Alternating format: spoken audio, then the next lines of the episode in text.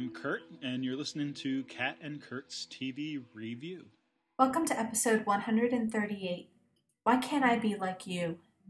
This week we're discussing Series 9, Episode 10 of Doctor Who, Face the Raven, and Season 2, Episode 17 of Angel, Disharmony. As always, we suggest you watch the episodes before you listen to the podcast. Also, if you haven't done so already, you may want to listen to our first podcast to get an idea of our methodology. All right, so Face the Raven. Mm-hmm. Um, I have to admit, I kept thinking of uh, uh, the Blue Oyster Cult song "Fear the Reaper," or "Don't Don't Don't Fear the Reaper." I know is the actual uh, thing, but um, yeah, the Face the Raven, Fear the Reaper. I feel like, and, and like conceptually, I feel like they're actually pretty close. Sure, Like, yeah. Yeah. Uh, Well, that the Raven is kind of yeah, the Reaper in this sense. It's, you know, yeah, that's kind of the, sim- the, the symbolic meaning of Face Well- the Raven is, uh, you know, when she says, like, everybody does this alone. You know, she's not literally talking about like everybody has to face an actual raven. It's like, yeah.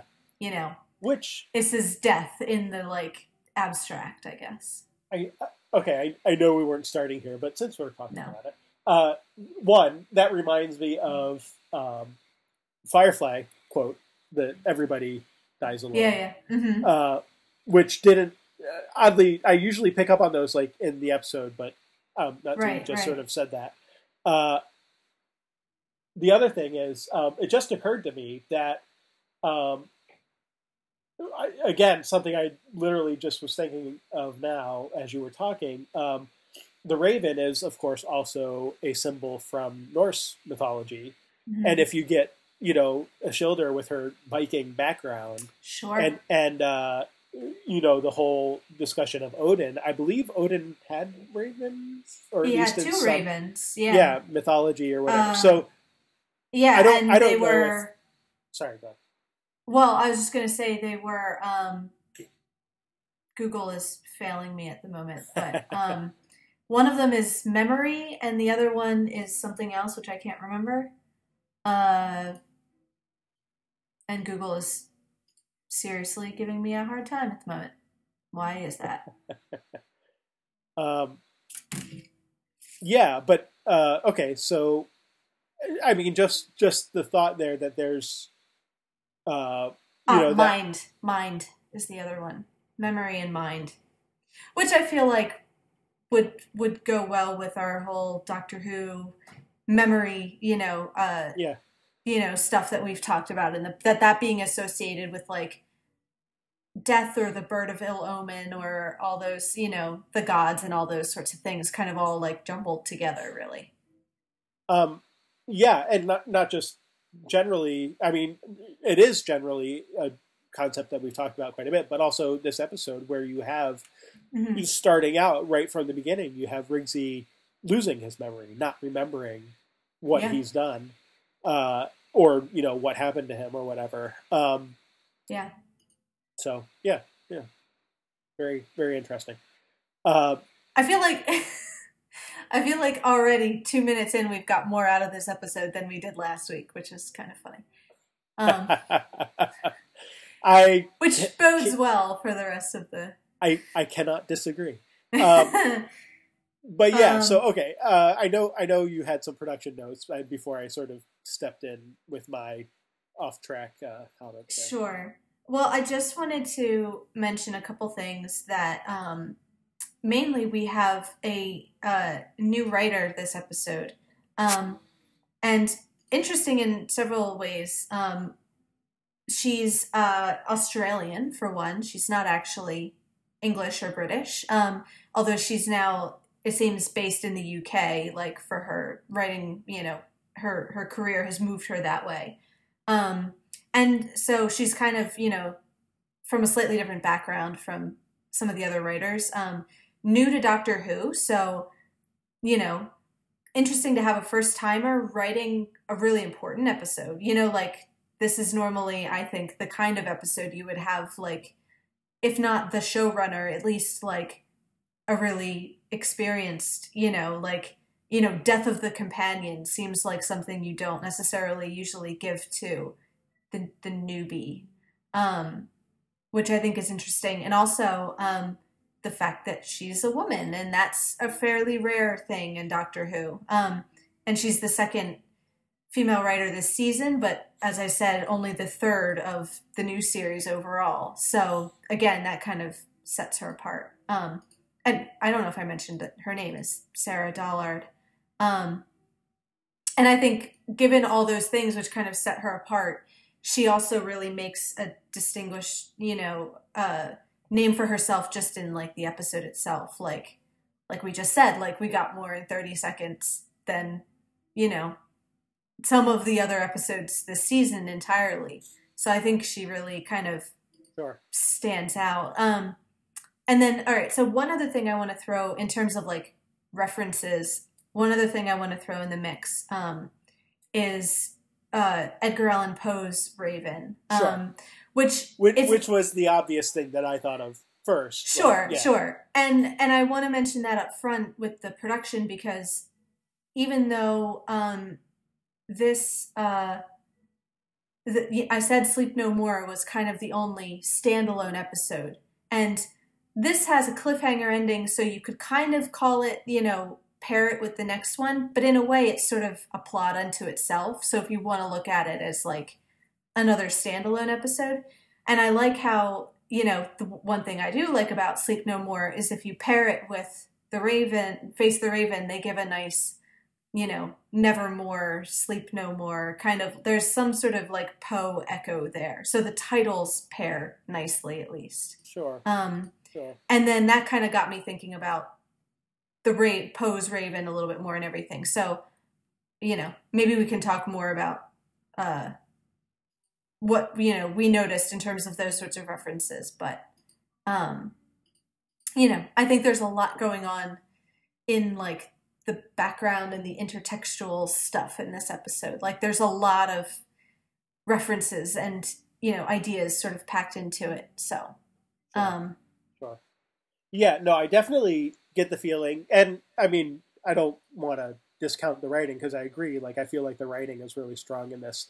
Um, Yeah. But but also the other stuff is strong too. So you get um, the the production value of mhm. you know like just um, all right. So I I'm throwing us way off course. Um, okay.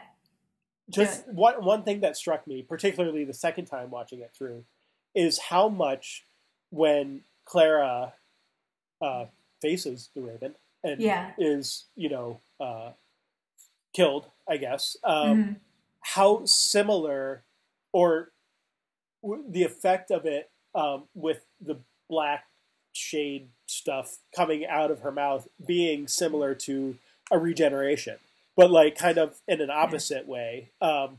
Obviously, because like she's Right. dying and whatever, and just like just sort of like, and I'm, I'll be the first to say that like the sort of like cinematic moments are not like my biggest strong point. I, I tend to focus more on the dialogue and the um Right. you, you, know the, Right. the more, individual like, acting, but- literary aspects too of it. yeah, but not. I, I I tend to notice just the way I am. I tend to notice less those sort of like Yeah. visual cues Sure. and and linkages. But that seemed like really strong to me, and Yeah. and not strong in a like they're beating you over the head with it way, but just like Right. you can't miss it, and yet it's entirely subtle and Yeah. uh, you know uh, No. just well done. So yeah, and that's true. Like it is. It it is like it in some ways of that like. It's sort of a death, and there's the kind of like arms splayed, kind of like Right. bursting out of you thing, but it's black smoke instead of like golden light, you know. So it doesn't have the, you know, that that you know bright gold renewal kind of thing that the you know that a regeneration has it has like this like sooty black you know kind of you know, scary looking smoke so yeah reminiscent but also kind of like the inversion of it too yeah, yeah. Exactly. um Um, so yeah which i think sets us up not to to stop jumping ahead to clara but sets us up again for like the ways in which she's both like and unlike the doctor with the whole you know which is sort of you know comes to a head here of her kind of trying to be like him and the consequences of that. Um, Yeah. So Definitely. Definitely. All Okay.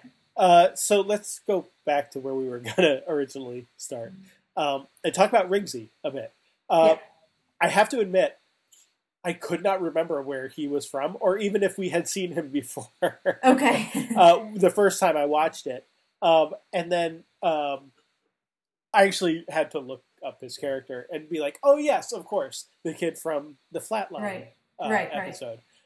Um, so, uh, and I, I mean, it's been a full season at least, I think, Sure. since we saw that. So, I mean, yeah, and I don't think they reference it like uh, too strongly. Like they don't.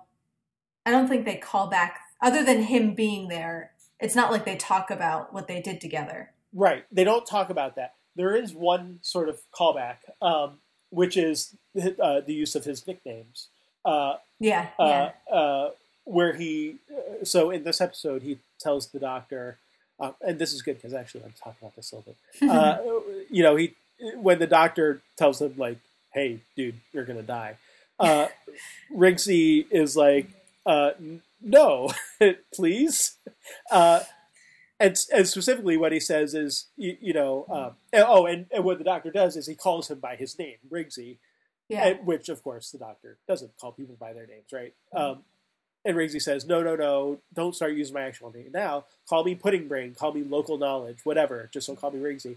Um, both of those being nicknames that the doctor had called him uh, previously Mhm. uh, in in Flatline. Um, I wanted to talk about the local knowledge thing a little bit because this is something that I didn't really pick up on until my second watch, uh, which was just this morning.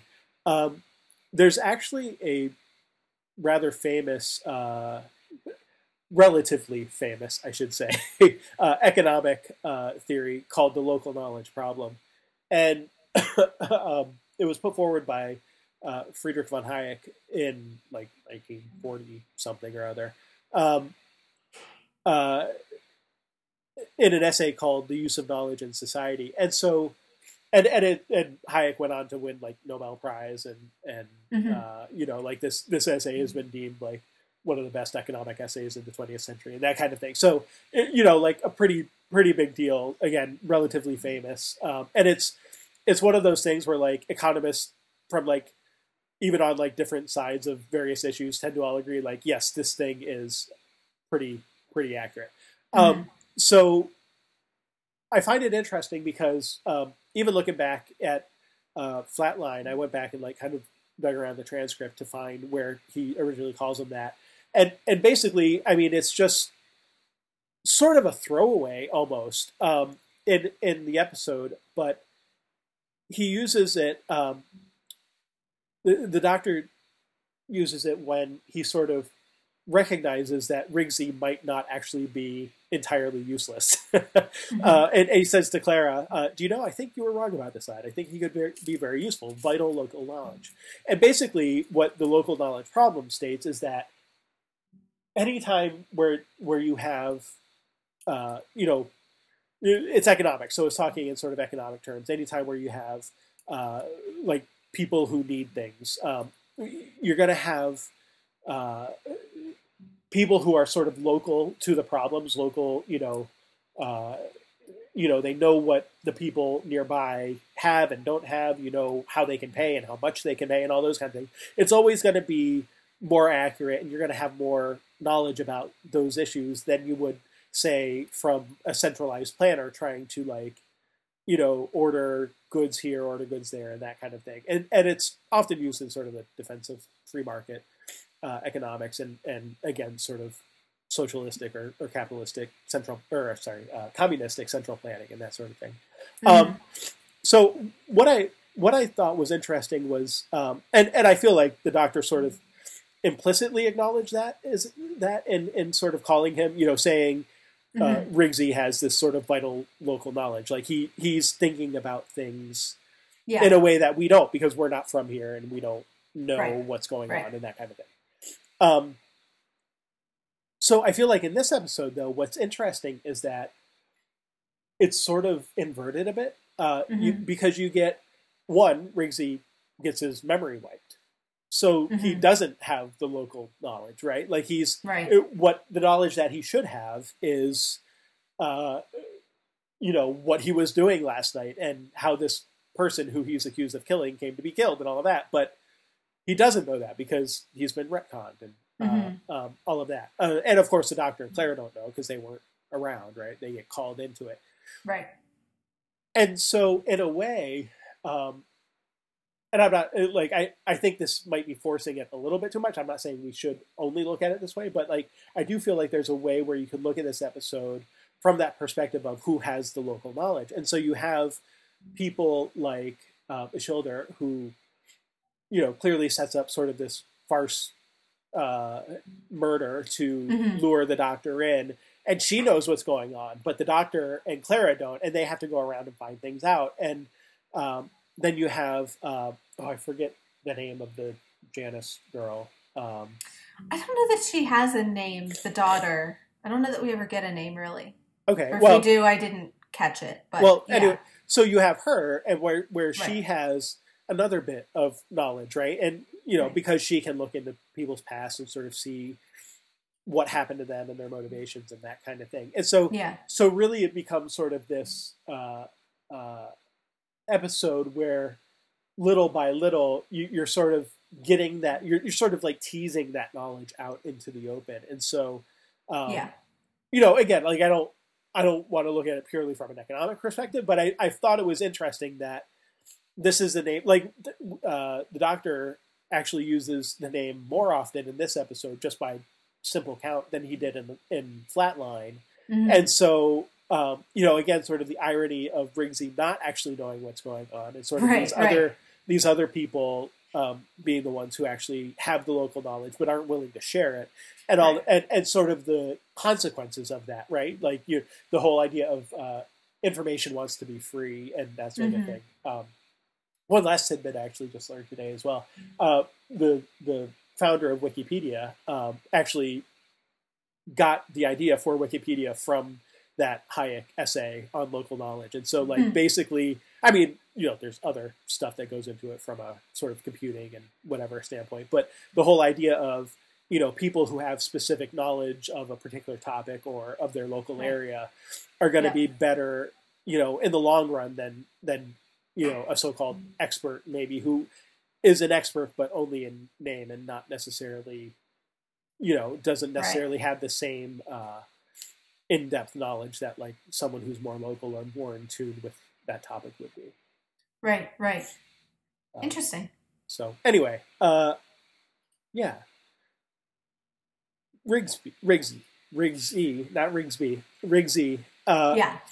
So, sort of alluded to a little bit. I wanted to talk about his situation because we have, um, you know, after we get sort of the opening with Clara and the Doctor on, you know, another one of their sort of nameless missions where things apparently went bad, but they survived again, and Yeah. the yeah. doctor sort of makes a comment about never being able to go back there again and you know Yeah. that kind of thing um, you get this call from some guy like again i had no idea who he was the first like i went Sure. through that whole first time watching this episode like where Who is that like should i know more about him well yes you should but uh yeah you know he gets the call and and and you know it's it's all sort of you know the setup of okay i've got this tattoo but it's like counting down and i don't remember what i did last night even though my girlfriend wife i'm not sure uh you know said i was out all night and Yeah. You know nobody saw me at work and like this definitely sounds like a setup for you know what it actually becomes is sort of a murder mystery um, Right. Right. you know, you, you could almost see that uh, Sherlockian kind of, uh, Mhm. you know, setup. Like, you know, oh, okay, there's a, all the windows were closed and there's a puddle on the floor. What happened? You know, like, yeah. Yeah. you know, the- And and with the added added uh, ticking clock, so right, you know you right. have not only do you have a mystery to solve, but if you don't solve it in the next however many hours, you know the person dies. Like that's I think they've even used that in Sherlock. You know of like right, you know you have so many minutes. You know and if you don't solve this mystery, I kill this person. That kind yeah, of. Yeah. And and I mean that's a pretty common whether it's the individual themselves or like you know right, maybe they're holding someone hostage and that person will Right, die or whatever. Like I mean that's a relatively common uh, sort of device, but but that's that's the setup, right? Is um, yeah, you know Rigsy sort of coming in, not knowing what the heck's going on, calls the doctor, um, and so you get uh, you, you get them investigating stuff, and they kind of you know they do the sort of hocus pocus. Oh, let's look at your cell phone and figure out everything we need to know from there, and you know uh, the idea of like the trap street where you know there's a Mhm. hidden street, uh, sort sort of like hidden in plain view kind of thing, and and you know ultimately get to this sort of Diagon Alley esque uh, road where you have, um, or you know, street where you have these this sort of refuge for aliens. Um, one of the things, and I, I sorry, well, go ahead. Really quickly, I want to point out too, like again with the kind of density of the writing and everything, the way that the on kind of rewatch how it rewards, you know, um, you know that kind of like multiple viewing of, uh, you know, things like the fact that it's a very, you know, standard, you know, mystery setup, almost a cliche one, kind of points to the fact that it's a setup, you know, that it's Sure, you know and and even like the trap street well okay so there's the business about it's it's a trap for cartographers who are going to copy your maps but it's a trap for the doctor too that Sure. you know a Sure. shielder uses the street as a trap so there's all those little kind of when you go back and rewatch it there's little things sprinkled in that you know um you know you don't necessarily notice uh on the first time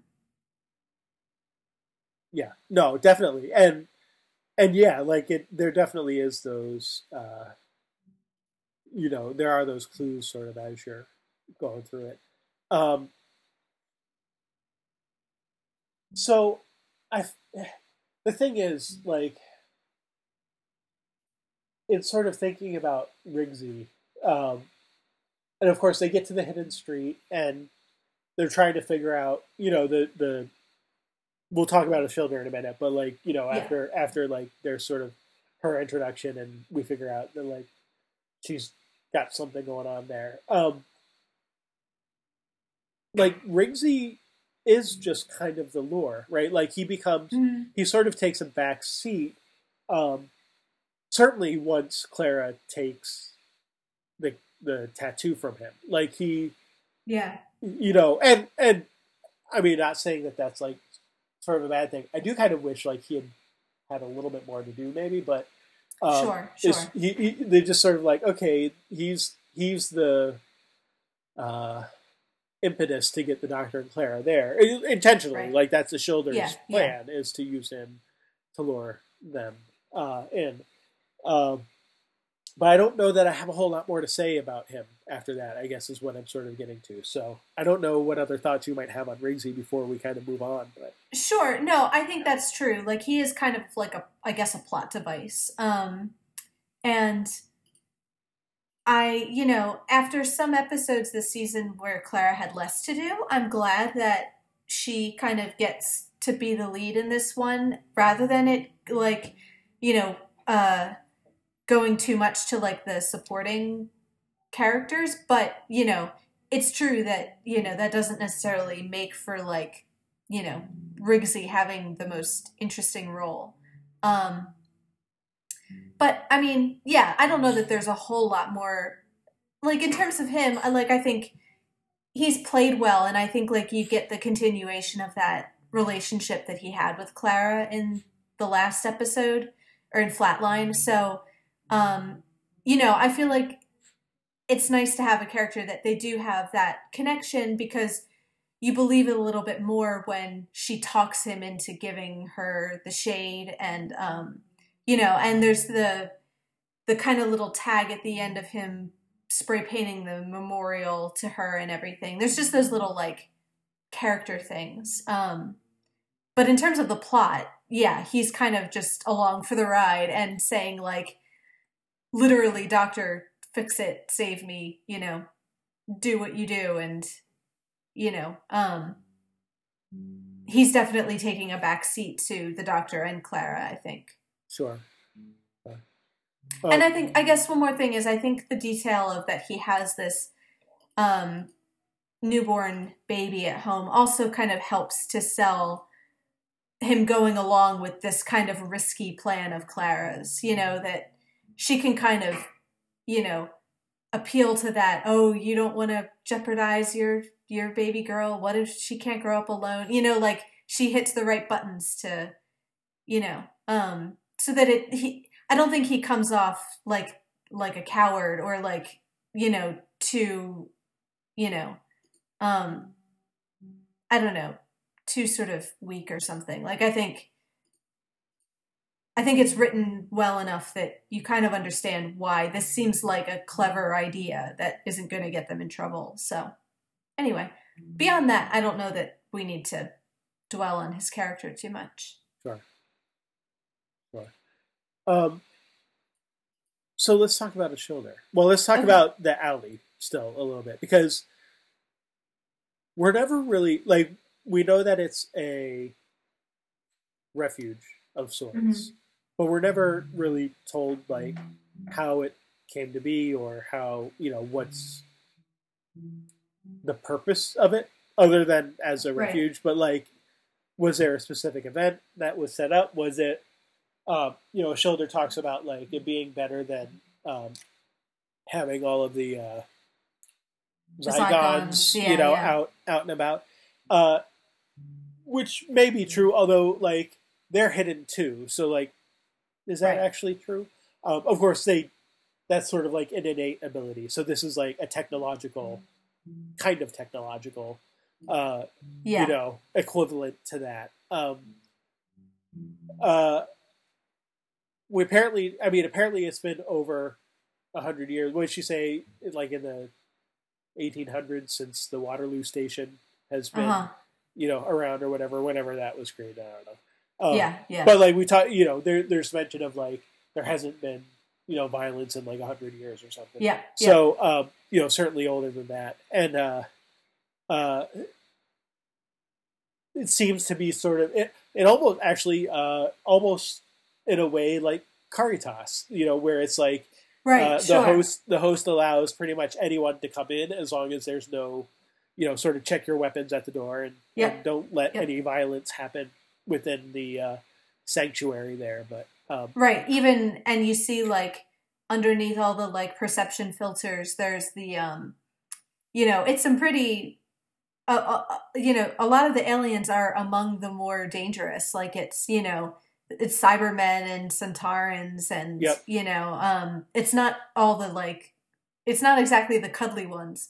So you kind of feel like these rules must be strictly enforced because otherwise it would just be chaos and you know all the time. Um but uh which i guess you know helps to explain why they're so uh determined to not let it be one of them that gets blamed for this. You know it has to be some some outsider that we can pin it on because you know if we start fighting amongst ourselves the whole thing is just going to go down you know pretty quickly i think Yeah. Yeah. um, and that yeah i mean that's the fear right is if there's a loss in sort of the faith of Ashildr to hold everything together Mhm. uh, i forget the guy's name the the sort of you know one of whoever the guard is that they're talking to uh, that the doctor's talking to sort of Right. says that like you know it would basically be mass chaos uh, yeah Yeah.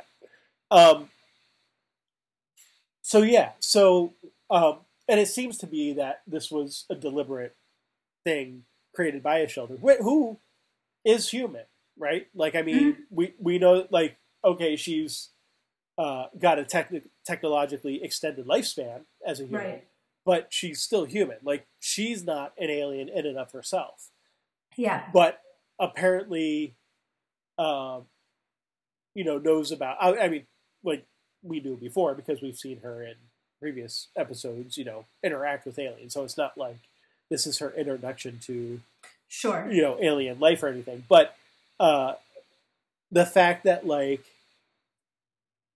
i find it interesting because in a way uh the last episode we saw her in um where she was helping sort of the lion thing there uh Mhm.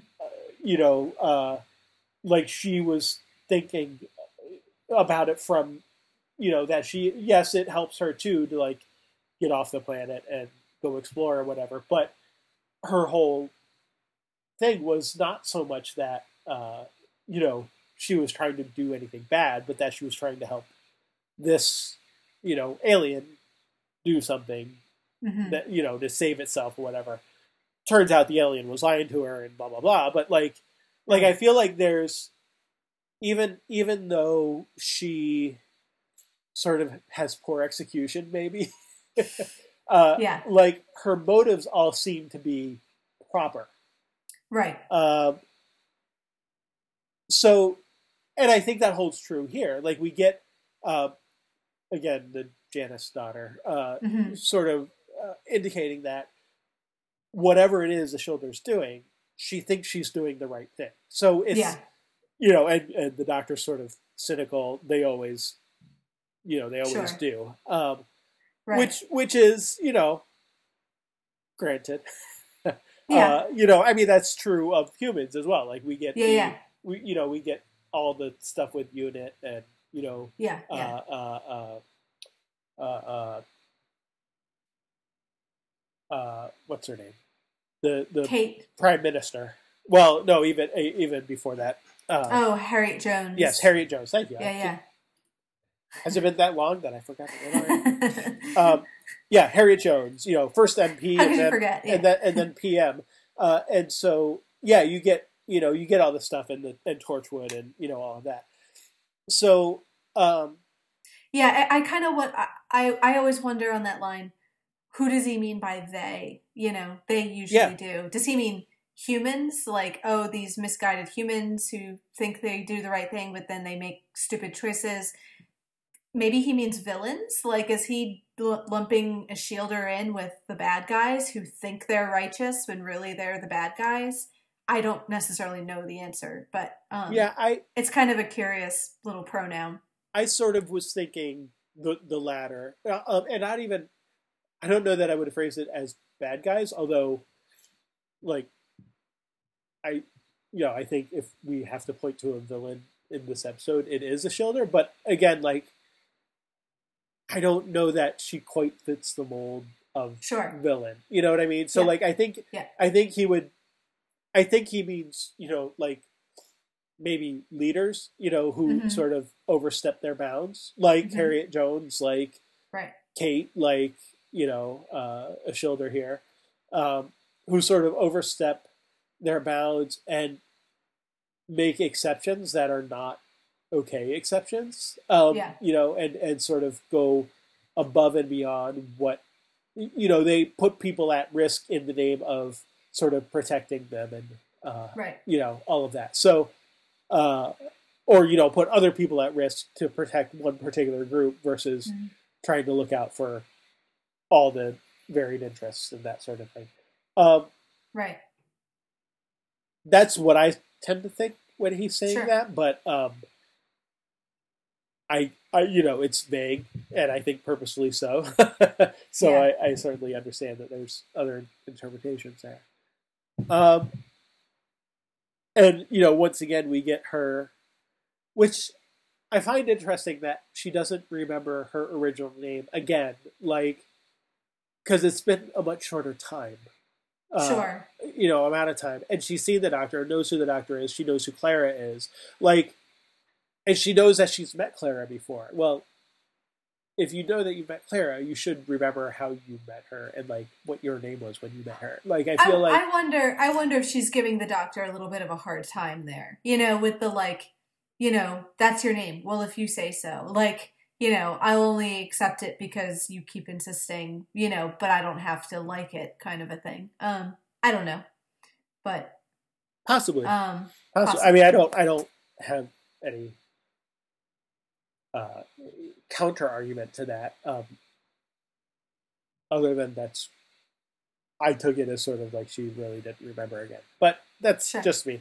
Um, although, you know, and then again, you get like she's seen Clara's picture because she references, "Oh, you look like your pictures," and we we know that like she intentionally stood in the background of Clara's selfie to like Mhm. give the doctor a clue as to like where she was and all of that. So like you know again like I don't know maybe that supports your point of like maybe she's being a little disingenuous and like maybe she's Mhm.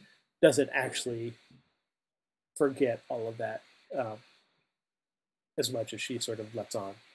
Uh, right, right. So here's Ashildr, or uh, as she calls herself, Mayor Me. uh, you know, uh, mayor of this trap street slash you know refuge uh, for aliens. Um, and she wants to get the doctor there. Uh, so I mean, we could sort of jump to the end. I think the plot point of why she wants the doctor there. So apparently, she's trying to trap him. Uh, it, it, basically, it's an elaborate scheme to get a time travel bracelet on his wrist, or a transportation bracelet. I guess we don't know it's. It may not be time travel. It might just be through space. Um, Right, And- and, the and the key off of him so that he can't, you know, have access to um the TARDIS as well. yes, and his confession dial. Right. Uh, none of which, like, we don't know why uh, no. any of these things are her. Well, we know why her. We know what her motivation are, is. Is that if she does these things, that um, whoever is behind it will leave uh, the hidden street alone.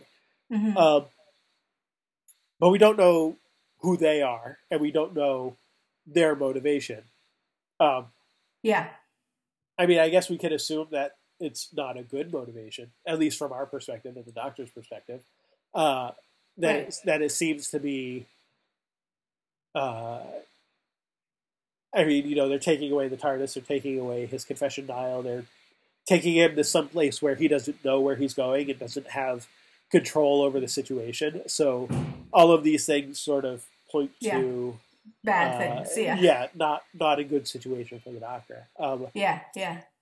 so Yeah, and and certainly for Lady or May or me, and even if uh, you know there was good motivation, um, you know, on her part or the of the, part of this mysterious group of people, um, you know, even if there was good motivation, you still get that sense of like, well, it certainly went wrong. You know, like this whole, Yeah. you know, at least what what may have good been good motivations and what may have been a foolproof, you know, nobody gets hurt kind of plan, it went awry. Um, this Yeah. isn't how it was, you know, supposed to go. yes, but you get the sense that that's the case only because Ashildr herself loses control, right? Sure. She Yeah. like the whole point being that like nobody actually died, and she didn't want anyone to die Right. until she finds out that Clara took, you know, the tattoo or whatever you know whatever they call the mark there. hmm Uh, Yeah. From Rigsy and put it on herself. And then sort of her plan goes to pot because Yeah. now someone's going to die, legitimately going to Mhm. die. Um, you also get the sense that, so I don't know, I they sort of just skirted the edge of what I see as as sort of like the whole contract with the quantum shade and, and all of Mhm. that sort of thing. Like it's it's hard to understand how that contract gets broken just because it gets transferred from one person to another. Um, like you would think that she would still be sort of in control of that situation, but the fact that she can't remove, uh, you know, the the time the, the Mhm. chronological uh, countdown or whatever um, from Clara. Like that seems to be, um, well, it sucks for one thing, obviously, but like it, it, it seems to be like this should this can't have been something that came up just once in the you know whatever hundred plus years that she's been doing this. So Mhm. like earlier we see her refuse to uh, take the um, you know take remove the the what is that called again the the chrono something or other the Uh, chronolock. chrono lock. Uh, so like we you know we see her refuse to take the chrono lock off the guy who apparently stole medicine for his you know sickly Mhm. wife or whatever. Um, so like you know we already know that she sort of has a firm hand and you know is, is kind of a, a hmm uh, well she's a dictator. I mean she's you know point blank she's an authoritarian Yeah. you know um, she has her reasons or her rationalizations and her justifications but you know when sure. it boils down to right, it but she's sentencing people and she's judge, Yeah. jury, and executioner. Yeah. yeah, Yeah. and and and like for extreme circumstances like yeah. Yeah. you know you stole some medicine so you die like that seems a little strange and off-putting Right. uh, right. y- you know, especially given how long she's been around, like you feel like you could either go one of two ways. Uh, like she's older than anyone else and therefore wiser and has more experience, or she sets herself above everyone else and you know sort of plays God, which is what she's Right. kind of doing. Yeah. yeah. And you can compare that or not to the Doctor, however you will. Um, Sure. but you know but she seems to yeah she definitely seems to be leaning toward that latter you know version uh you know of being a dictator who you know again like she has her justifications that you know if people don't sort of obey me and you know i run a tight ship then you know Mhm. this is bad for everyone. And so you know it's okay to kill one or two people here and there rather than you know risk everybody being found out and potentially killed. Hmm um, so all of that said uh, you know again like it doesn't seem to be like the situation of the transfer having been uh, like it seems within the hundred or so whatever years like there's someone else who maybe would have been pardoned but this transfer occurred uh, Right, right. you know so that they weren't able to it seems like at that point Ashildr would say you know what let's let's change the rules a little bit let, let, let's renegotiate this contract um, Mm. so that like I can take it off of whomever. Uh, I don't know. Uh, it- it See, just- see, and I get the idea that could she even do that? Is that even within her power? Like, I, I get the impression that the quantum shade is the one with the real power here, and and probably, you know, I mean, I'm extrapolating, but you know, older or you know, more in control than she is. So I think, like you said, she is kind of a little dictator, but I think maybe fancies her, herself a little more in control than she actually is. And, you know, um, if she could give herself absolute power over the quantum shade, I believe she would. So that kind of makes me question whether that's even within her power to change the rules.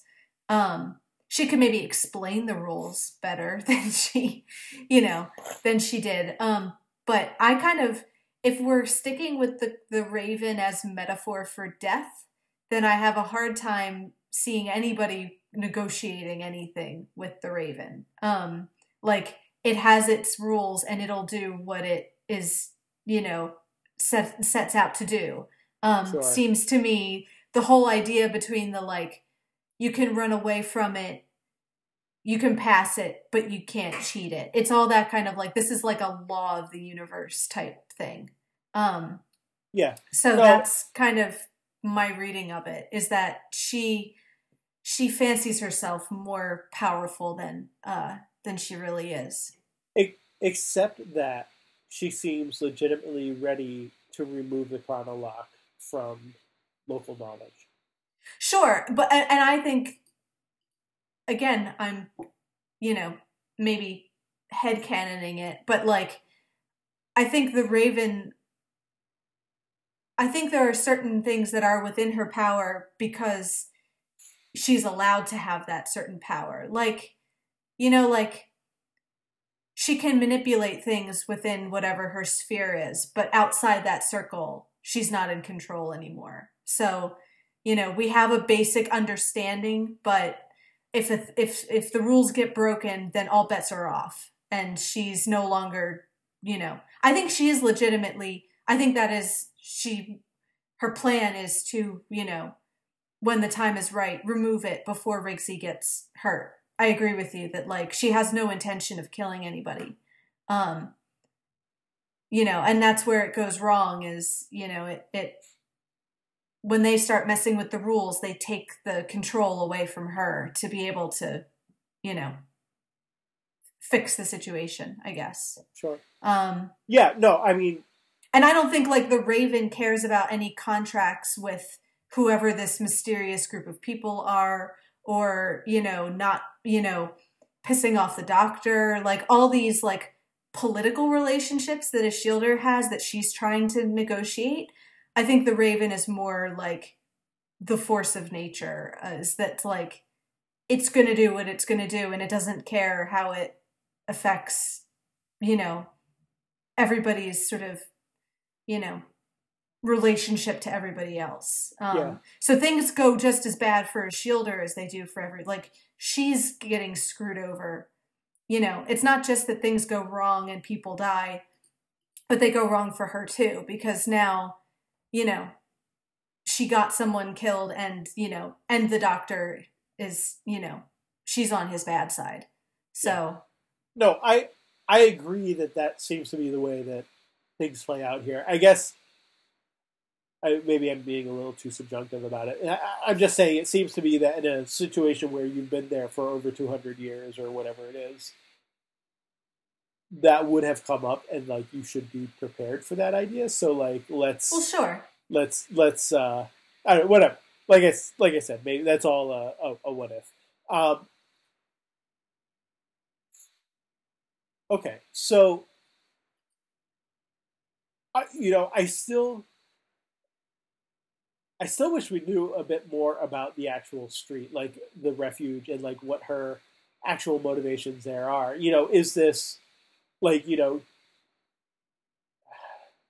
I think we can trust that the Janus daughter is right, uh, and in saying like she believes what she's doing is good. So Mhm. that what Ashildr is doing, she Mhm. believes is good.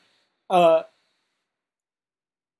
so like it seems to be like a legit thing, but this all this is also one of those things of, you know, like the Zygons in disguise. Like, is this potentially an army? Like, you know, just because you come in seeking refuge, does that mean you're not a plant somehow, or you Mhm. know, uh, uh, whatever. I don't, I don't know. Like, I, I feel like there's a whole potentiality there that sort of doesn't get explored, and you know, that's sure. Like, and that could be fodder for future episodes you know um you know i could see this being a you know a in some future season you know revisit the idea of trap street and you know its history or what goes on there or anything. Um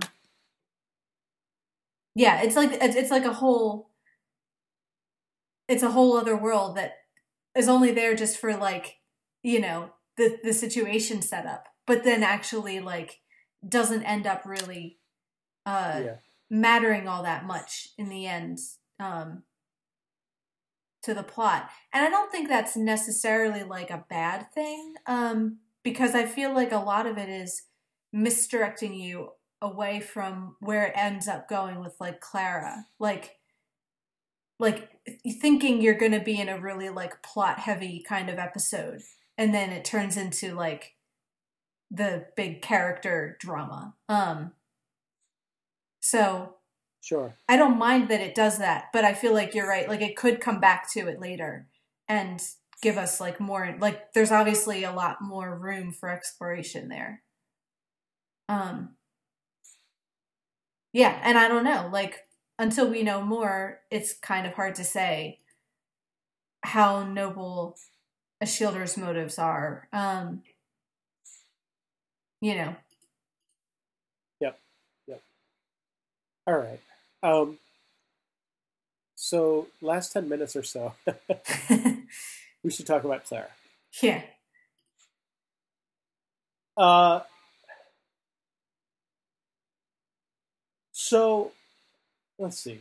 Um, Clara's throughout, obviously, but sort of the, the moments that sort of stick in my mind are again her bursting into the TARDIS, sort of at the beginning, Mm. all exuberant and whatnot. Um, her hanging out of the TARDIS door as they're like Mhm. photographing London, uh, and trying to figure out where this, you know, play, it's London, right? Yeah. Okay.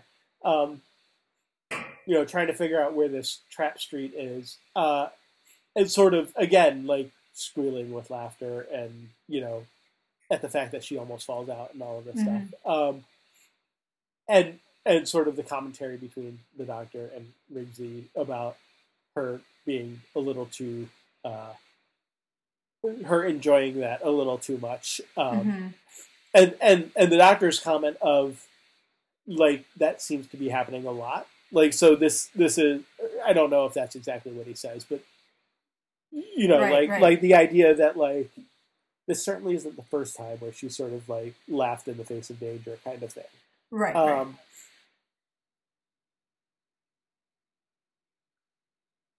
and then, like,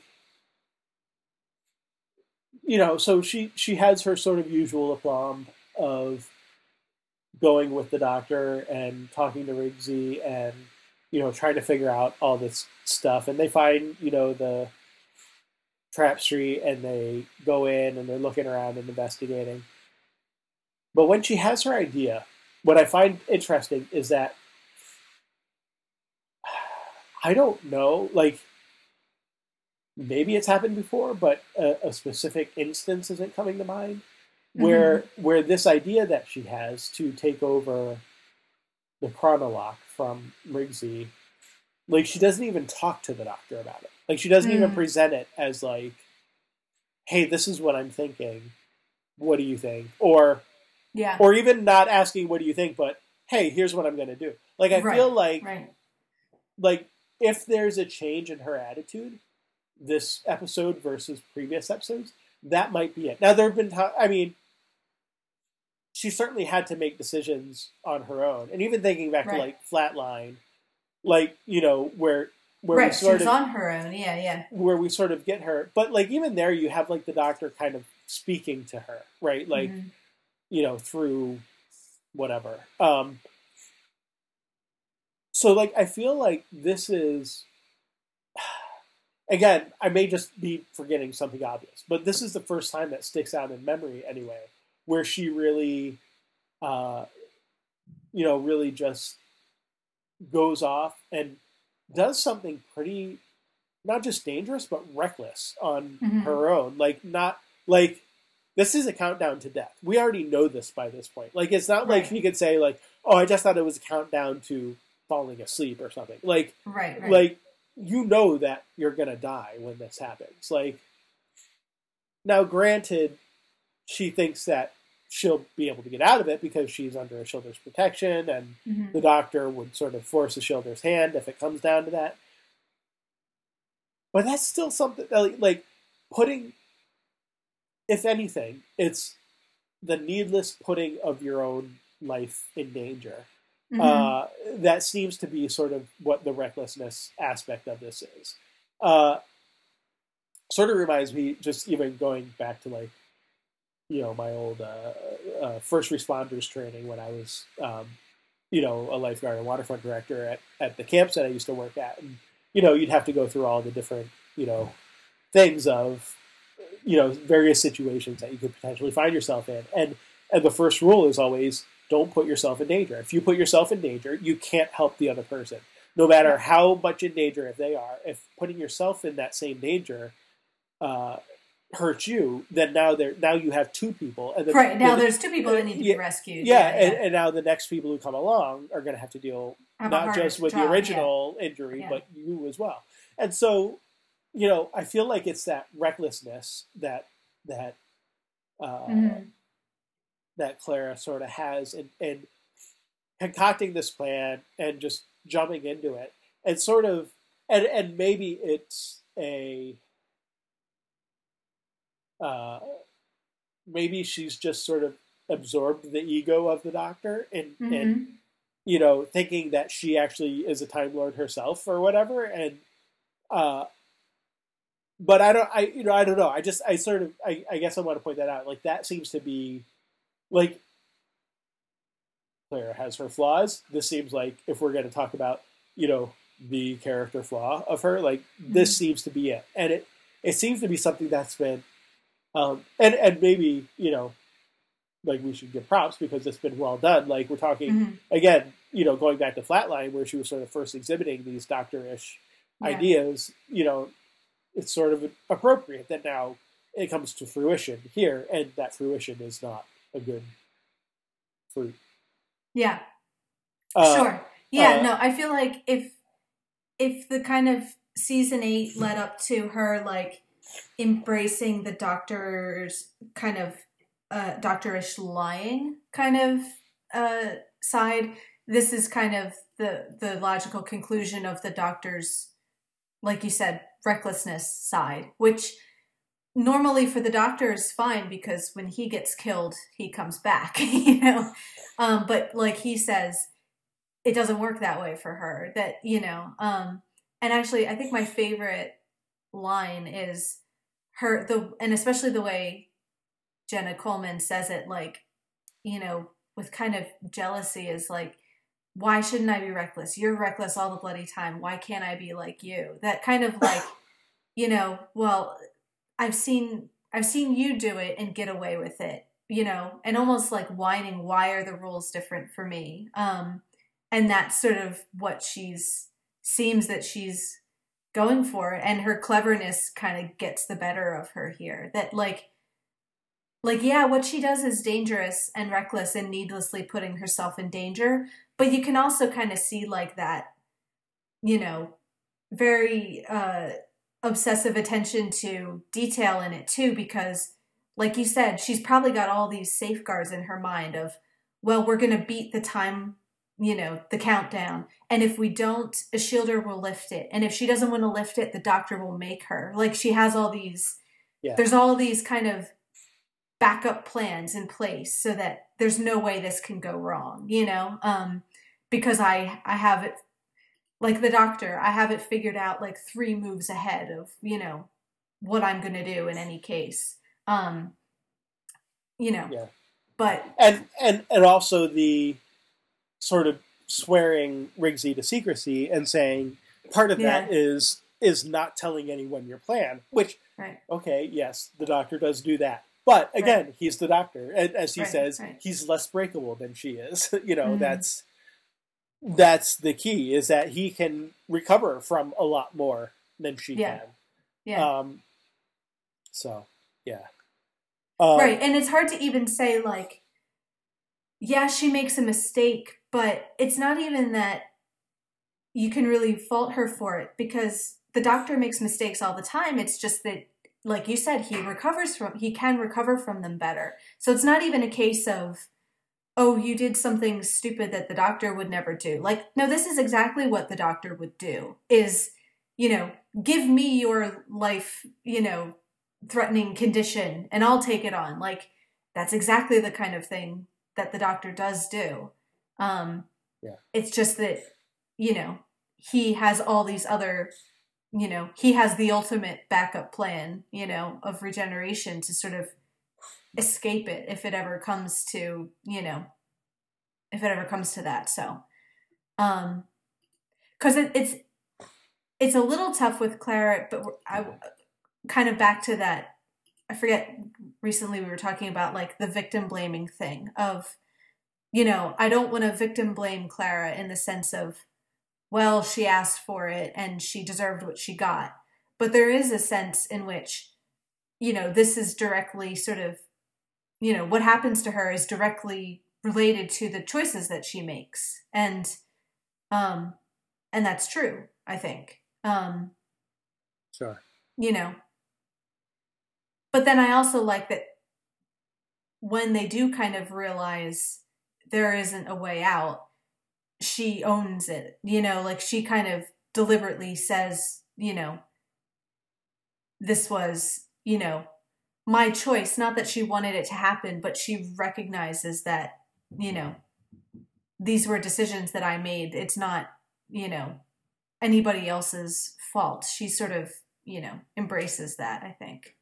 Um and is even a little bit like proud of it, you know, like you know, the kind of thing of living up to Danny that she can she can die proudly like he did and self-sacrificially and um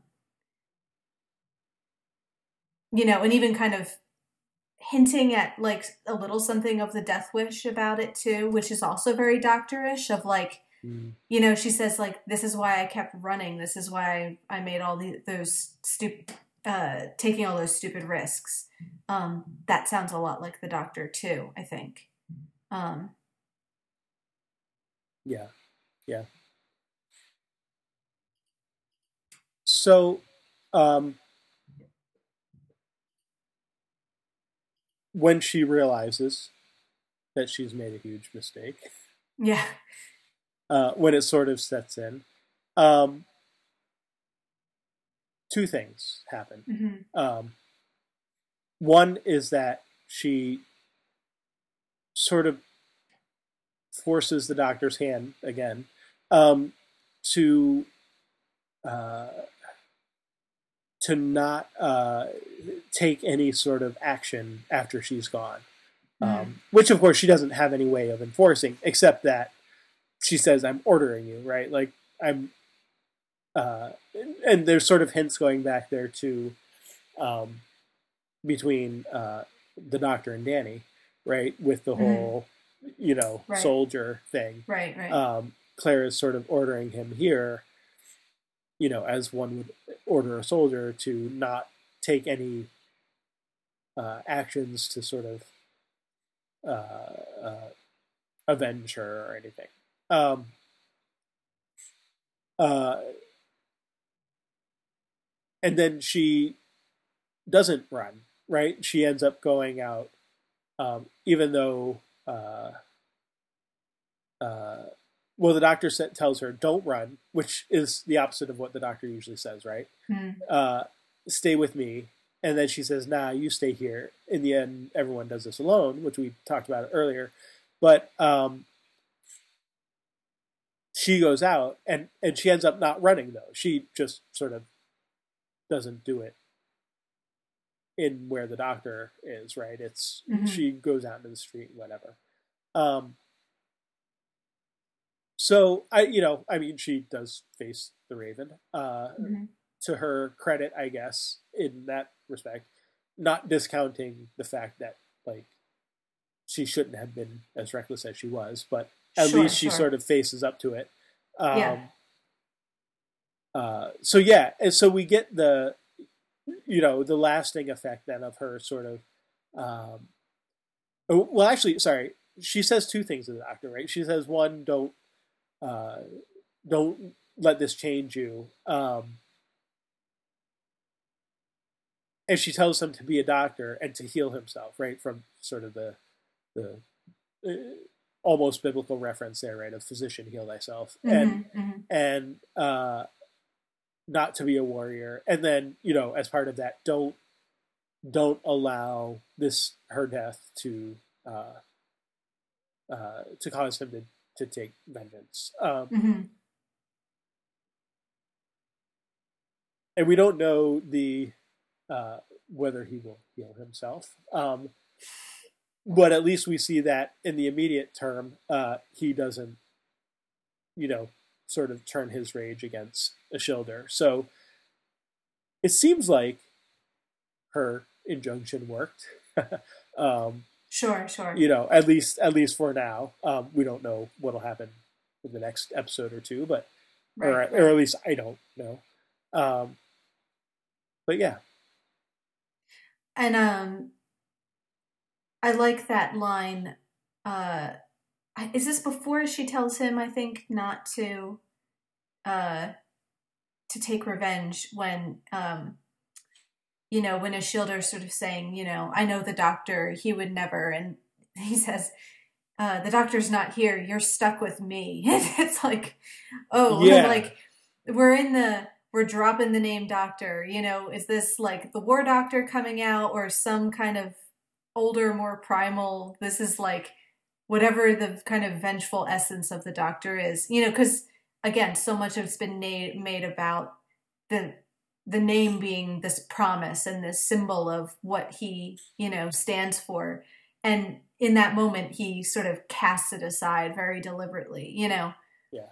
You're the doctor's not here. You're stuck with me, whoever that is. And and the flipping of the word me, so me is now him, not her. Sure. You know, sure. there's that kind of throwing her own pronoun back at her kind of thing. Um, yeah, and he well, and he says, "I will end you and everything you love," um, which is hard to know what she loves at this point, Ashildr. But uh, yeah. but that I mean, that's got to be what Clara is talking about, right? Because that's when she yeah. sort of intervenes and says, "Yeah, yeah." I think that's before she does inter. Right, so that's her. Yeah, yeah, yeah, yeah. Right. She she says, "This is my fault, not Ashildr's." Yeah. I mean, yeah it kind of is Ashildr's fault too. But like Clara's sure. saying, I'm the one who yeah. went this extra step and did this reckless thing, and that's what she seems to be sort of chiding him. Yeah, you know, not to do. Uh, yeah, you know, she's saying, "Don't end her. Don't end everything she loves. This is my fault, not hers."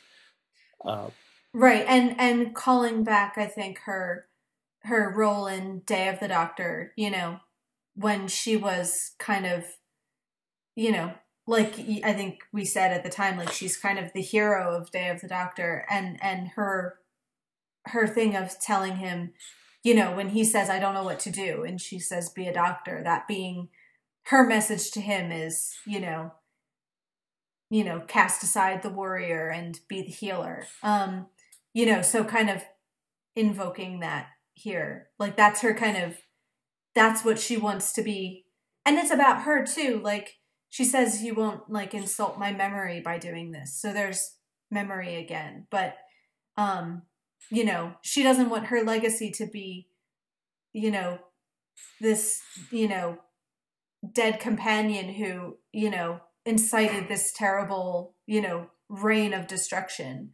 You know, she wants to be the one who, you know, brings out the you know, the better in him and the doctorishness rather sure. than, you know, the warrior. Well, and it's, you know, it's not quite the same as, uh, you know, telling him to go find someone. Like, you know, she doesn't quite say, don't be alone, but she does mm-hmm. sort of acknowledge that he will be alone. And mm-hmm. so, like, he needs to watch out for himself. He needs to take mm-hmm. care of himself. So, similar, though not yeah. quite the same. Uh, sure, you know, sure. sort of exhortations as as he's gotten in the past. When when you know, I mean, obviously there have been companions where you don't know that they're going, and so you yeah, can't yeah. sort of prepare. But like in the you know minute or so that Clara has here to right, right. Uh, sort of give him some last minute advice, and and I guess you know I and I don't know. I mean, how many times has Clara died? Like we might see her again. We might not. I I I honestly don't know. Like I know towards the end of season nine, people were aghast at something that happened to Clara. Maybe this is it, but I don't. I don't. Sure. I can't say for sure, and so like I don't know if we'll see her again or not. But I do feel like um, in that moment, in that last minute or so, you do get sort of the return of her being the doctor's conscience, right? Yeah, and, and mm-hmm. being being the heart uh, of the two, and and you know, or at least pointing to him the way you know to which he can regain his own conscience. Um, right. You know, which is to heal yourself. Don't let this change you. Don't become a monster.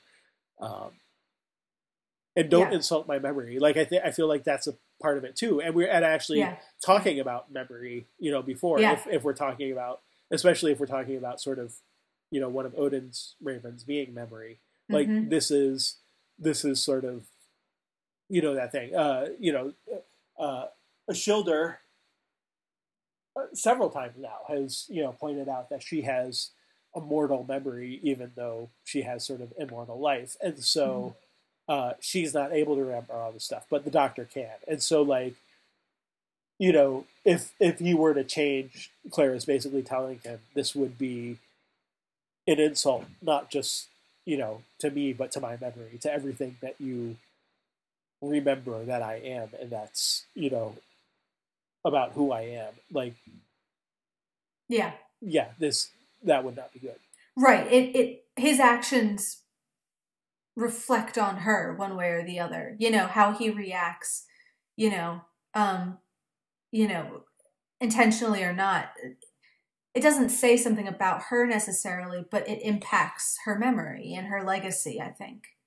Um, yeah, and and some other people, not me, but I think this is a good idea, kind of pointed out this as like kind of um you know a kind of refut- refutation of the idea of like fridging um you know because it can be tough uh i don't want to I, I certainly don't think it's always wrong to kill female characters but there is this kind of persistent thing where the female character can get killed in order to motivate the male character to like bloody revenge like sure. um sure. you know um or actually or it, something it, bad happens to her even if she's not killed. Like or yeah yeah, yeah like, she, or like you know we just saw i actually i think we both kind of like this movie but we both just saw the revenant recently and this sure. isn't a spoiler because it, it starts this way but the whole thing is about you know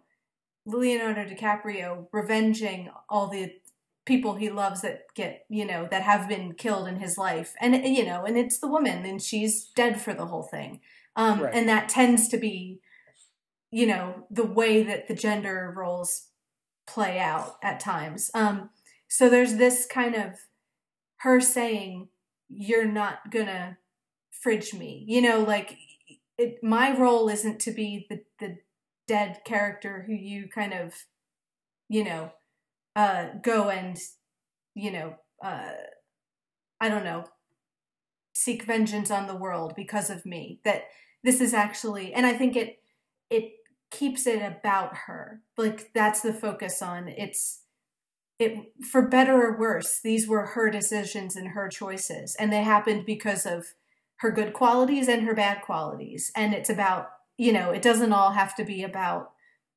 motivating the doctor all the time. Um, and that's not to say that he won't he, that he shouldn't be motivated by this or that he certainly, you know, he certainly will be motivated by this one way or the other. But, you know, I think, you know, giving Clara the space to, you know, kind of go out, uh, send the character out in a way that it is, the focus is kept on her and not just as, you know, the dead companion. Um, sure. You know, I think just something to kind of keep in mind. Um, and that actually brings me back to my other my other Poe thing because when I was thinking about Poe and the Raven, I was reminded of um, something I read a while ago in school, like when you know when reading uh, the Raven in school in um, in an essay about the writing of the Raven called "The Philosophy of Composition." Poe talks about uh, the concept of the raven. He says, as a bird of ill omen, you know, repeating the word nevermore, um, blah, blah, blah. So he has this character who's, you know, uh, very melancholy. So he's trying to figure out why is he melancholy. And he says, uh, of all melancholy topics, what, according to the universal understanding of mankind, is the most melancholy? Death was the obvious reply. And when I said, Is this melancholy of topics most poetical? And then his conclusion is that it's when it is closely allied to beauty.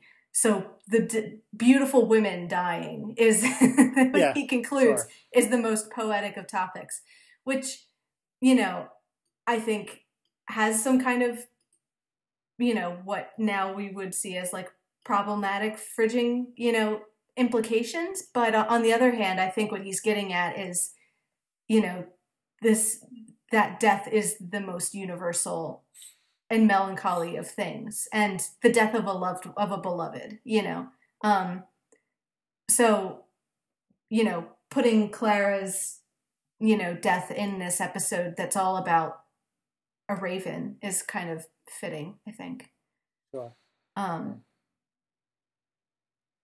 yeah, and like you said, I mean, obviously, I'll, I won't spoil whether or not we see her again, or if we did, in what form or whatever. But I think part of it is that if you're expecting her to exit the show or die, you're not expecting it three episodes from the end of the season. So again, with that kind of like misdirection of, um, you know, I feel like a lot of this episode is set up to kind of lead you slightly away from what you expect, and it turns out to be something, um, you know, which is fitting. I think this should have just been another routine adventure, you know, and it is kind of blindsiding that it suddenly goes very wrong. Um, Yeah. So I think it kind of blindsides the viewer as well as you know the doctor. Um, you know. Yep. Okay. So Well, we get We're over. Yeah. Do we have? Well, I was just going to say, sort of like you mentioned before, that this ends on a cliffhanger. That cliffhanger Mhm. being the doctor disappears, and we don't know Yeah. to where or why or what is to become of him. So Yeah. uh, I guess that's we'll have to figure that out next time. So Yeah. Um, so yeah, let's move on to Angel. Okay. Slightly lighter episode. Um, A little bit. A little bit disharmony. I do like Harmony a lot. Um, yeah. She so nice funny. to see her. She's super funny. Um, nice to see her crossing over. Um, although, man, was I disappointed in her in the end, but we'll get to that. Um, so let's start with Cordy, um, because I feel like in the kind of like larger arc, you know, scheme of things, um, you know, this obviously has to do with Cordy and Harmony's relationship in particular, but we're also kind of keeping going this overall theme of Cordy's feeling of like betrayal about Angel. Um, you know, and you know, her feeling of who can you trust? Which of your friends are actually trustworthy? Have any of them really earned it? Um, so you kind of start with uh you know, same as in the last episodes, you have uh, her continuing to be pretty reluctant to, you know, be friends with with him, and um, you know, she kind of outright, she literally outright says, "We're not friends." Um, you know, and you get his little uh, awkward attempts to try to figure out what would, you know, get her to come around. So, uh, most of what she says to Wesley, like it's, you know, things about, you know, what if I buy her flowers and, um, you know, if he can only just say the right thing and he gives her like the day off, you know, it's like trying to like buy, you know, buy back his, you know, his trust. Um, which is sort of what Wesley ends up saying is, uh, you can't do that. You have to just give her the time and the space to get over it naturally. And, you know, and hopefully just by being there as a friend, that's enough. Um, you know, and like buying her flowers and, you know, giving her the day off is sort of like, you know, those are nice gestures, but they sort of pale in comparison to, you know, deeper betrayal, I think. Like that's Sure. kind of the slightly the easy way out. Um although, you know, I kind of understand why he would, you know, where he's coming from. Mhm. But yeah, of all of them, Cordy seems the most, uh, you know, stung by what he did. That like, you know, I don't think Wesley and Gunn don't seem. Maybe they don't. They don't trust Angel quite as much as they did before, and maybe they're annoyed with him.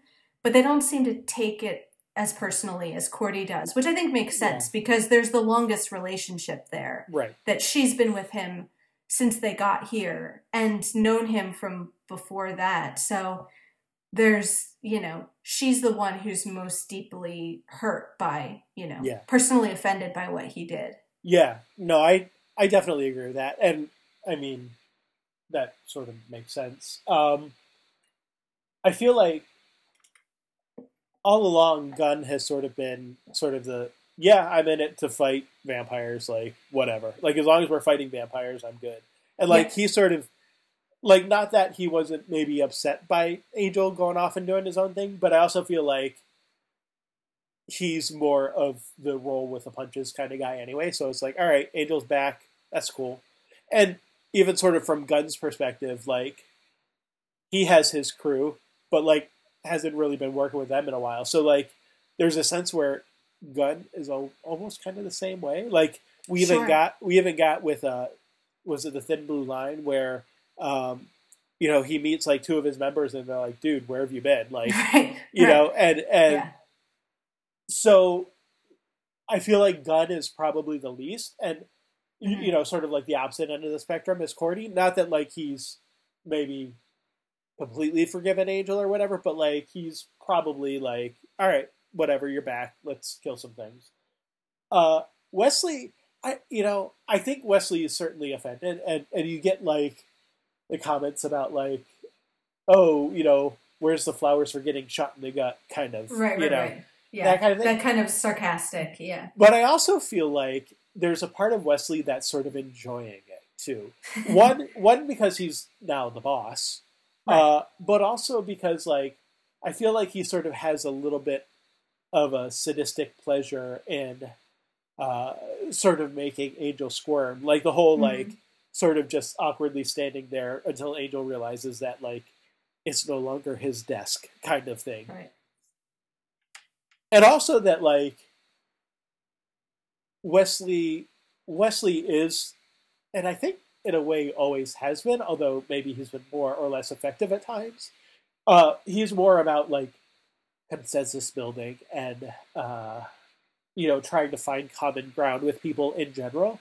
So even though like I feel like he you know is hurt by the fact that Angel left and maybe didn't trust him like Yeah. he's he's more he his personality is more of a okay how can we repair this whereas cordy is more about you hurt me and now i don't trust you and and it's almost purely emotional and and as Mhm. has always been with cordy like i don't think this has changed even though even though she's become less superficial she's still always been i'm going to say whatever's on my mind and this is what's on Right. my mind and Right.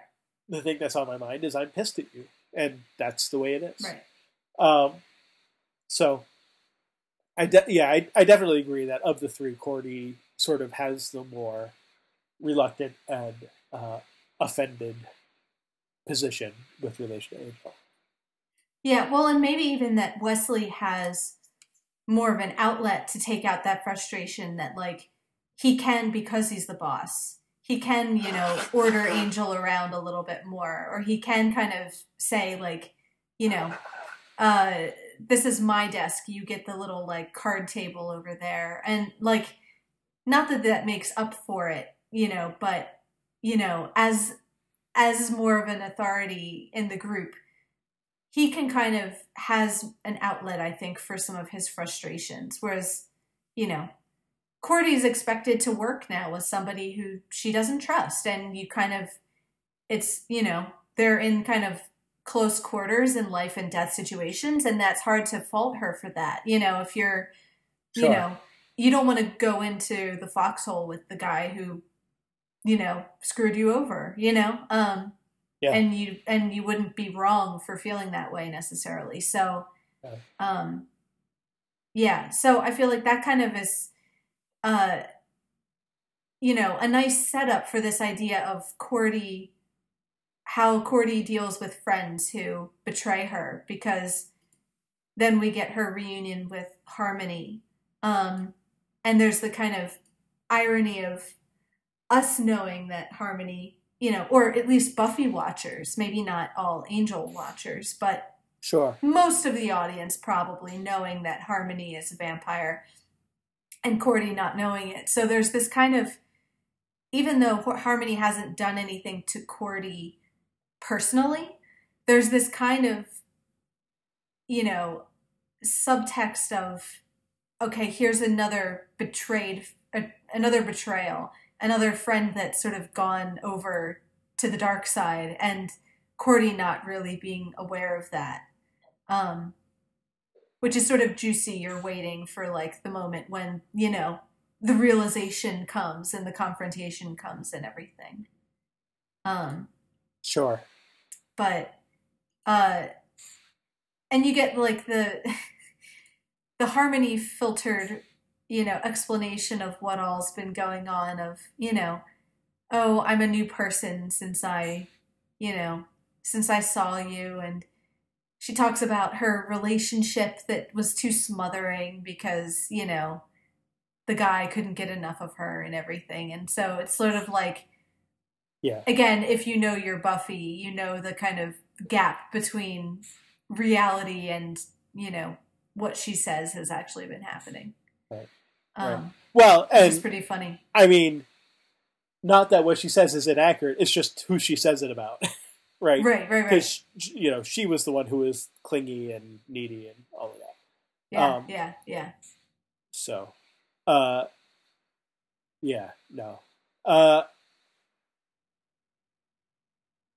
yeah, and and so you get the like you said, like it's a good setup because uh, you have Harmony, who was one of Courtney's best friends, and and it becomes that thing of like, at least at first, of you know when you have a real good friend that you've grown up with or that you you know knew in high school or whatever and you see them again and you just sort of click you know back into place. Like it's Yeah, you you you know even though you might not have seen them in years uh you know which is true here i mean at least a couple years right?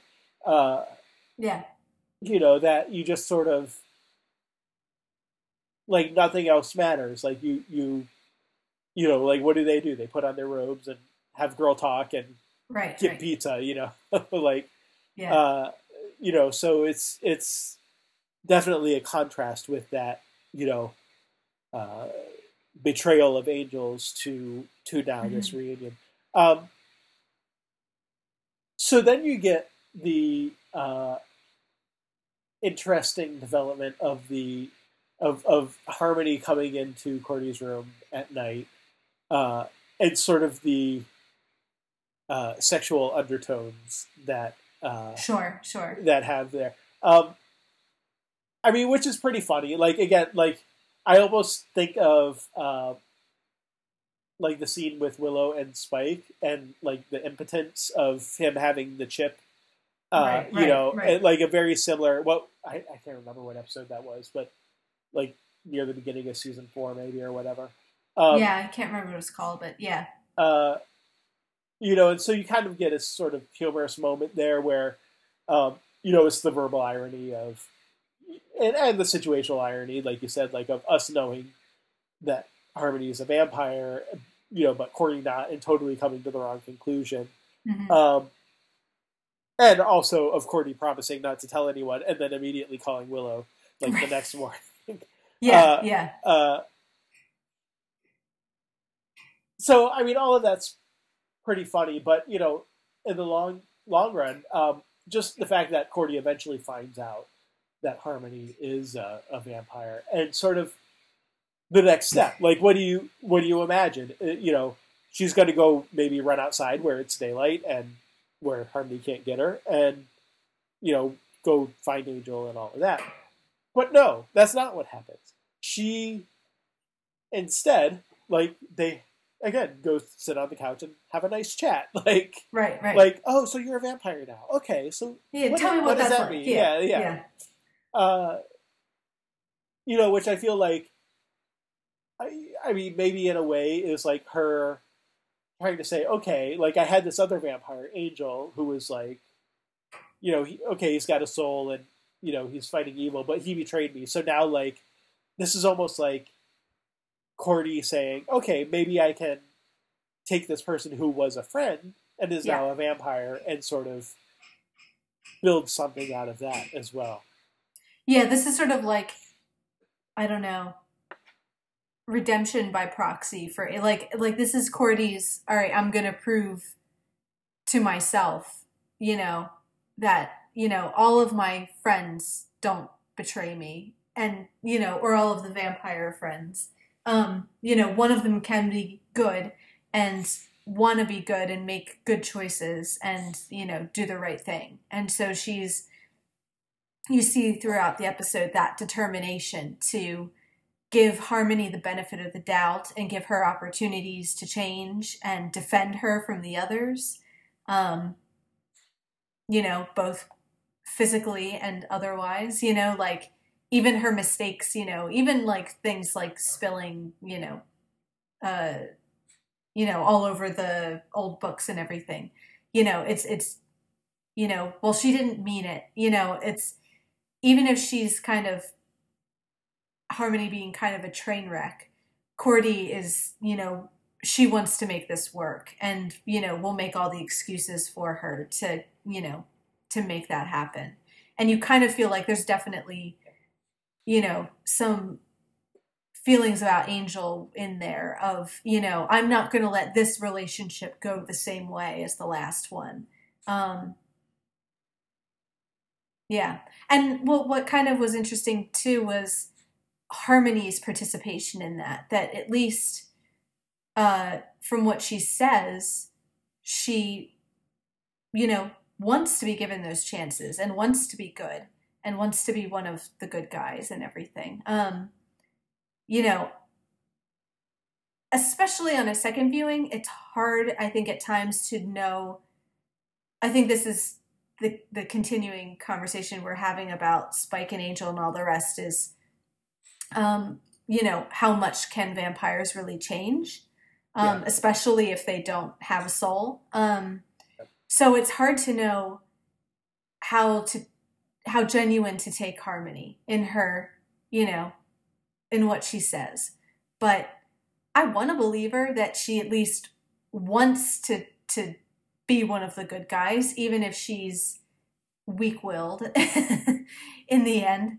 Um, but like you kind of figure she could have just shown up and bitten Cordy straight away. She had opportunities to do that.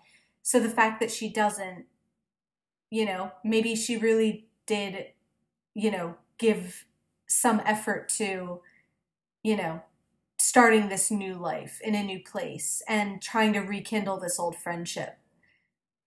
Um, you know, she says she hasn't, when it comes out that she's the vampire, she says she hasn't, you know, had human blood in a couple days.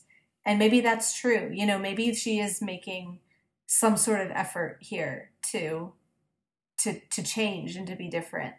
Um, I don't know. It's hard to say, but yeah, and I mean, in a way, and maybe sort of ironically, it's a similar question to what we asked about Spike, right? Like Spike helping out, you know, by killing demons and vampires because he has a chip in his head. Is that does that make him good or what? And okay, that's like a physical thing, but maybe for maybe for a female vampire it would be more of an emotional thing. Like she wants to fit in, she wants to find her mm-hmm. place, right? Like that's kind of the thing um, that she keeps talking about is like you know finding a purpose and and having a purpose. And you know um, when she figures out that like well when the host tells her that uh, uh, Cordy's the one who's going to sort of show her what that purpose is that's when she's going to uh, you know that's where she's going to uh, go and who she's going to follow is is Cordy because she has all the answers, or at least mm-hmm. will lead her in the right direction. Of course, you know that could be one of those sort of like Macbeth prophecy type things of you don't know. Like Cordy's the one who leads her to her purpose, but that purpose doesn't mean that she's a good guy necessarily. Right. like, right? It just means that Cordy's the one to show her which way to go, and the way she ultimately goes is, oh yeah, by the way, I betrayed you. right. Um, right. Which to bring up the host for a minute, supports that that theory that he is, you know, his role is to put people on their path, and the path could be anything, you know, not necessarily, you know, on any one moral side of the spectrum. Um, it could just be, you know, in Harmony's case, you know, embracing, re-embracing her sort of vampire nature um, sure. You know, because that is, you know, that is what happens. Or, you know, again, we don't know that for sure. Maybe Cordy, you know, she was meant to stay with Cordy and she went off the path. You know, we don't know. Um, yeah, that's possible too. I mean, Angel certainly went off his path. So, like, it is possible that that happens, you know, with people. Uh, so, so maybe, yeah, maybe that's right. Yeah, and I am I am kind of bummed that it goes that way because she's you forget that you're supposed to not root for her because she's so likable. Like, you know, the way that she's played and everything. You want to, you know, like Cordy, you want to believe that she's being genuine and that she's capable of of changing and, you know, means what she says and everything. And um Sure. You know, and I don't to bring up the um the kind of pyramid scheme for a second.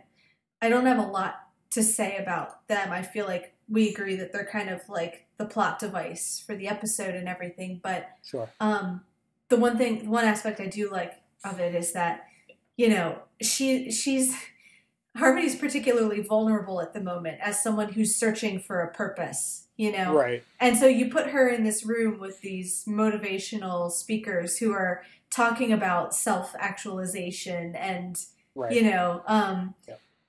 and that kind of feeds in nicely to her being led astray. That maybe she really does go in there with the resolve to be one of the, the team and the good guys and she just doesn't have the willpower to resist you know uh, the kind of exploitation of you know this particular cult and everything so um, you know and she comes out talking about um, you know all the kind of jargon um, you know of these are growth inhibitors and i'm right. not going to listen to like right. you know right. um so yeah. that's that's funny yeah. Um, and it kind of feels like that's an appropriate thing to sort of convince her to tempt her away from this newfound purpose that she's had for like 20 minutes.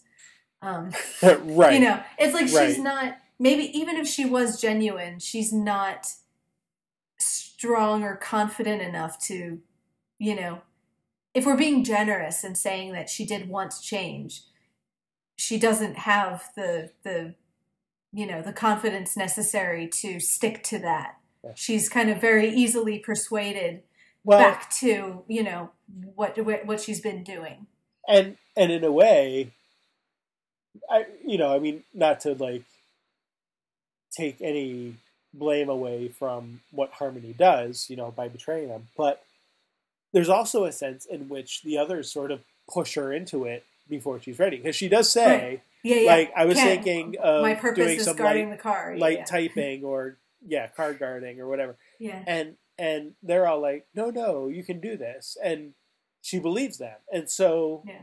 there is a sense too you know, again, like I mean, she's responsible for her own decisions, I guess, but there is a sense where maybe they sort of pushed her along a little too soon, a little too early, uh, as well. So, yeah, and I think you know Cordy, especially in again with good motive of of in her in her sort of quest to prove that not all you know hashtag not all vampires you know will turn will turn you know evil she like you said she pushes harmony to biting off more than she can chew in terms of you know resisting the temptations and everything um Yeah. probably sending her into a den full of motivational speaking vampires was not the greatest idea Yeah. Um, yeah, we we suspect th- this is a cult. Let's send in the most weak-willed person. yeah the, the most easily persuadable person you know Yeah, yeah, um so Yeah. Yeah, Yeah, it I almost mean, it I- almost that- seems like they would have been better off just doing like a frontal assault on the you know right yeah place, like which is Yeah. basically what ends up. I mean, they go around back, but like right, right. basically they just end up having to fight them all anyway. So Yeah, yeah. Um. Oh, oh, and we kind of skipped over it a bit, but um, one more thing about her when she's in Caritas, the the hosts referring to her as cacophony instead of harmony. You know that right, right, again, like this in her new as this agent of chaos and discord and everything. Um, you know, harmony doesn't necessarily fit her anymore. Um, and and that she likes the name. Oh, that's pretty. yeah, but what does it mean? Yeah. Yeah. Uh, yeah. Yeah. Um, Um, so, which is kind of to bring it back to Cordy, what makes it, you know, all the more, you know, frustrating and upsetting that it goes the way it does because, you know. After all of her effort to be open minded and, you know, forgiving and all these things to Harmony, she's, you know, this is another friend who's, you know, betrayed her and, you know, you know, broken that trust. So, you know, that's very poignant when she, you know, kind of senses that Angel's there and says, like, don't say anything because there's that kind of I told you so kind of sense, you know. Sure. Um, not that he would have said it necessarily, but you know, uh, that's kind of the idea. So yeah, I mean, not good for Cordy to be having all the close friends, you know, turning on her Right. um and not just and like t- really turning on her you know not it's not even that harmony you know ran off to be a bloody vampire and killed somebody it's that you know she deliberately set them up to be attacked and eaten by all the other vampires so it's not just that she fails her you know uh her whole like redemption thing but she personally, you know, stabs Cordy in the back as well. yeah. Um, yeah. and you have to kind of wonder. So it was like you know, uh, what was their mantra? Turn two, and the rest is food. You kind of wonder which uh, which one Cordy would have been in Harmony's eyes. Like, would she have been one of the ones that she turned into a vampire, or would she have been the one that she kept, you know, locked up as you know her contribution to the food Mm. stores? right. uh, I you know I don't know that either one is a good outcome, but no. just Yeah. just sort of out of curiosity, you know, you have to wonder what Harmony, if she Yeah. even thought that far ahead, um, right, right. what she. Well, you do done. get, again, the problem of how genuine is it comes up. But, like, you do get that sense of Harmony has some sort of fantasy that they'll still be friends after this. but like, and so maybe, maybe she thinks maybe she will turn Cordy and they can be vampire friends together, you know? sure, like Like, that could be Darla and Drusilla. Yeah, yeah, that could be like her kind of, you know, I could see that being a plan of, you know, this will be great. You know, we can, you know, things will be will be best friends just like cuz she says the last time she was really happy was in high school, you know, with Cordy.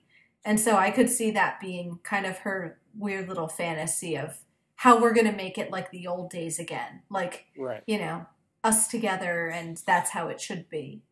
Um With all the popularity and power and yeah. whatever that goes along with it. Yeah, yeah. Yeah, which neither of them have anymore. They've both sort of fallen since their glory days of although not really because Cordy kind of talks about how she doesn't have the wealth and the popularity and the power, but she's far happier than she was then because those things weren't really making her happy anyway. Um, Right. You know, it's all this, it's this, these other friends that she's found and this meaning and purpose in, you know, in the work that's, you know, uh, kind of changed things. And Harmony just sort of laughs. Like it doesn't even register with her that this might, you know, that Cordy might actually be telling the truth. It's almost like it just sounds so ridiculous. Sure. Um, you know, so I mean, that makes sense that Harmony doesn't want to find a new kind of purpose. She wants to reinstate her old purpose, you know, that we're going to go, you know, it's about reclaiming that popularity and power and wealth. Um, not And- about finding something new um, to replace it with. and you know, recalling back to Sunnydale High School, that uh, Cordy was a big part of why Harmony was popular. Right. Like- yeah, yeah, yeah. Like you know, Cordy was the popular one, and Harmony was Harmony was part of her entourage. Is sort Yeah, of how yeah. it worked out. Um, so yeah, yeah. Uh, so I, I mean, we talked a little bit about Angel and Wesley and Gunn, um, and Cordy and sort well, well, in particular Wesley and Cordy and Gunn and their destructive Angel. Uh, Angel, Wesley, and Gunn sort of knew all along, and like you said, you know, Angel sort of refrains from saying "I told you so" at the end. Uh, but of course, one of the ways that he keeps trying to get back into Cordy's good graces is by sort of like the supporting her, right? And and what we learn is sort of false support. Uh, yeah. you know, because he finally comes out and says, you know, oh, I tried to do it, but I can't. Harmony's no good. Uh, and yeah. and there is that conversation uh, there where Cordy does kind of acknowledge that fact, like Mhm. that she knows that Harmony is ultimately a vampire at heart, but yet she still sort of gives it to Angel. Uh, you know, insofar as like the whole oh what like because you have a soul you're better than Yeah. she is and that kind of thing and and Angel's like well yeah like that's kind of the point um, right. and and and Cordy's point about the fact that like having a soul didn't stop him from uh you know sort of turning his back on them is a good one but that still doesn't necessarily mean that harmony uh is going to turn out well either and Right. and I feel like in that moment, like where you almost have them sort of agreeing initially, like it, you know, it again comes back to their like almost, you know, had had the um, sort of schism between Angel and the others never Mhm. happened, and Harmony came to town. Mhm. You almost feel like Cordy would have been more willing to listen then and been like, okay, yes, let's be on our guard, but that's Right. not what happened. So you get Cordy kind of swinging the other way precisely because Angel expresses his concern. Uh, right. and sort of goes back on his initial support of uh, Harmony, or you know, for Cordelia supporting Harmony.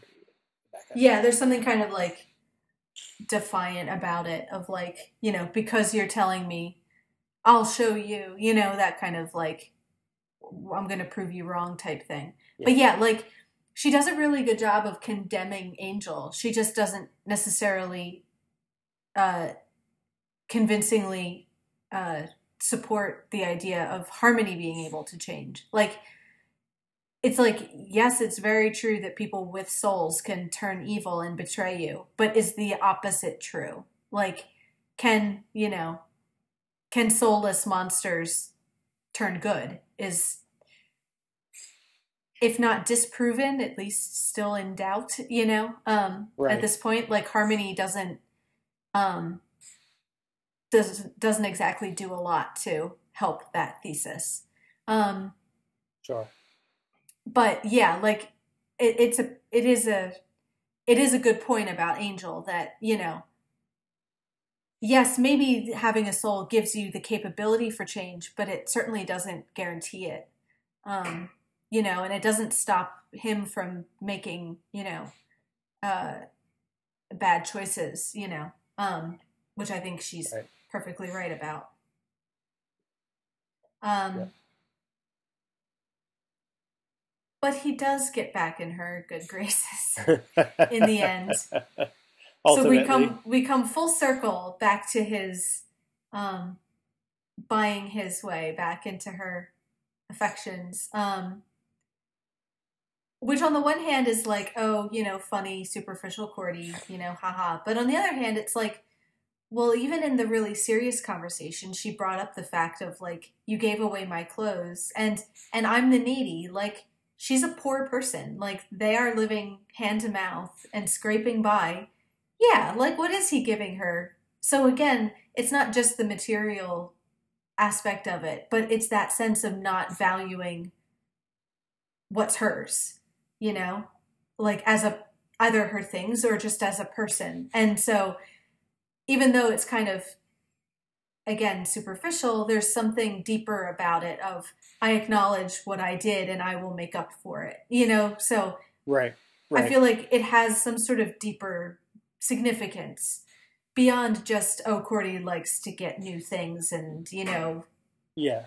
uh is shallow you know um No, I definitely agree. I mean, it, you know, if your possessions are sort of an extension of you, then by giving away Cordy's clothes, he's showing that he has no respect for Cordy, you know, and her stuff by extension. mhm. So yeah, no, this I definitely agree that like there's, it's not just superficial Cordy. Oh, I bought you a dress and now you know you're happy with me. It's, you know, there is that sense of like you you betrayed me because you you didn't even consider me as someone who was an individual with feelings. You just kind of went off and did whatever you wanted to in the moment, and so that's Yeah. what ultimately hurts. Not, you know, it's the act of giving the clothes away. What hurts about it uh, is not just that I don't have those clothes anymore, but that you didn't respect me enough to like at least tell me what your plan was. You know that you needed to give these clothes away so you could, you know, get into good graces with, you know, the shelter owner and blah blah blah. yeah Like, yeah. You know, the fact that you just took my clothes and gave them away is is just it's the disrespect rather than, you know, maybe Mhm. the actual physical uh, action itself. Yeah, yeah So so yeah we'll see you know whether any tension lasts you know um you know maybe uh things may, might be forgiven i don't know i'm sure angel still has more work to do to you know have everything be forgotten totally but um yeah uh what didn't we cover I mean, I think we hit all of it. I, you know, I feel like you sort of mentioned before, like there's, you know, the bits with sort of the pyramid scheme and stuff. I don't know that we need to get into, you know, all of that stuff more so than we have already. Um, so yeah, I think we hit hit pretty much all of it. cool All right. Well, on that note, we'll uh, be back next week with some more Doctor Who and the next episode of Buffy. right see you then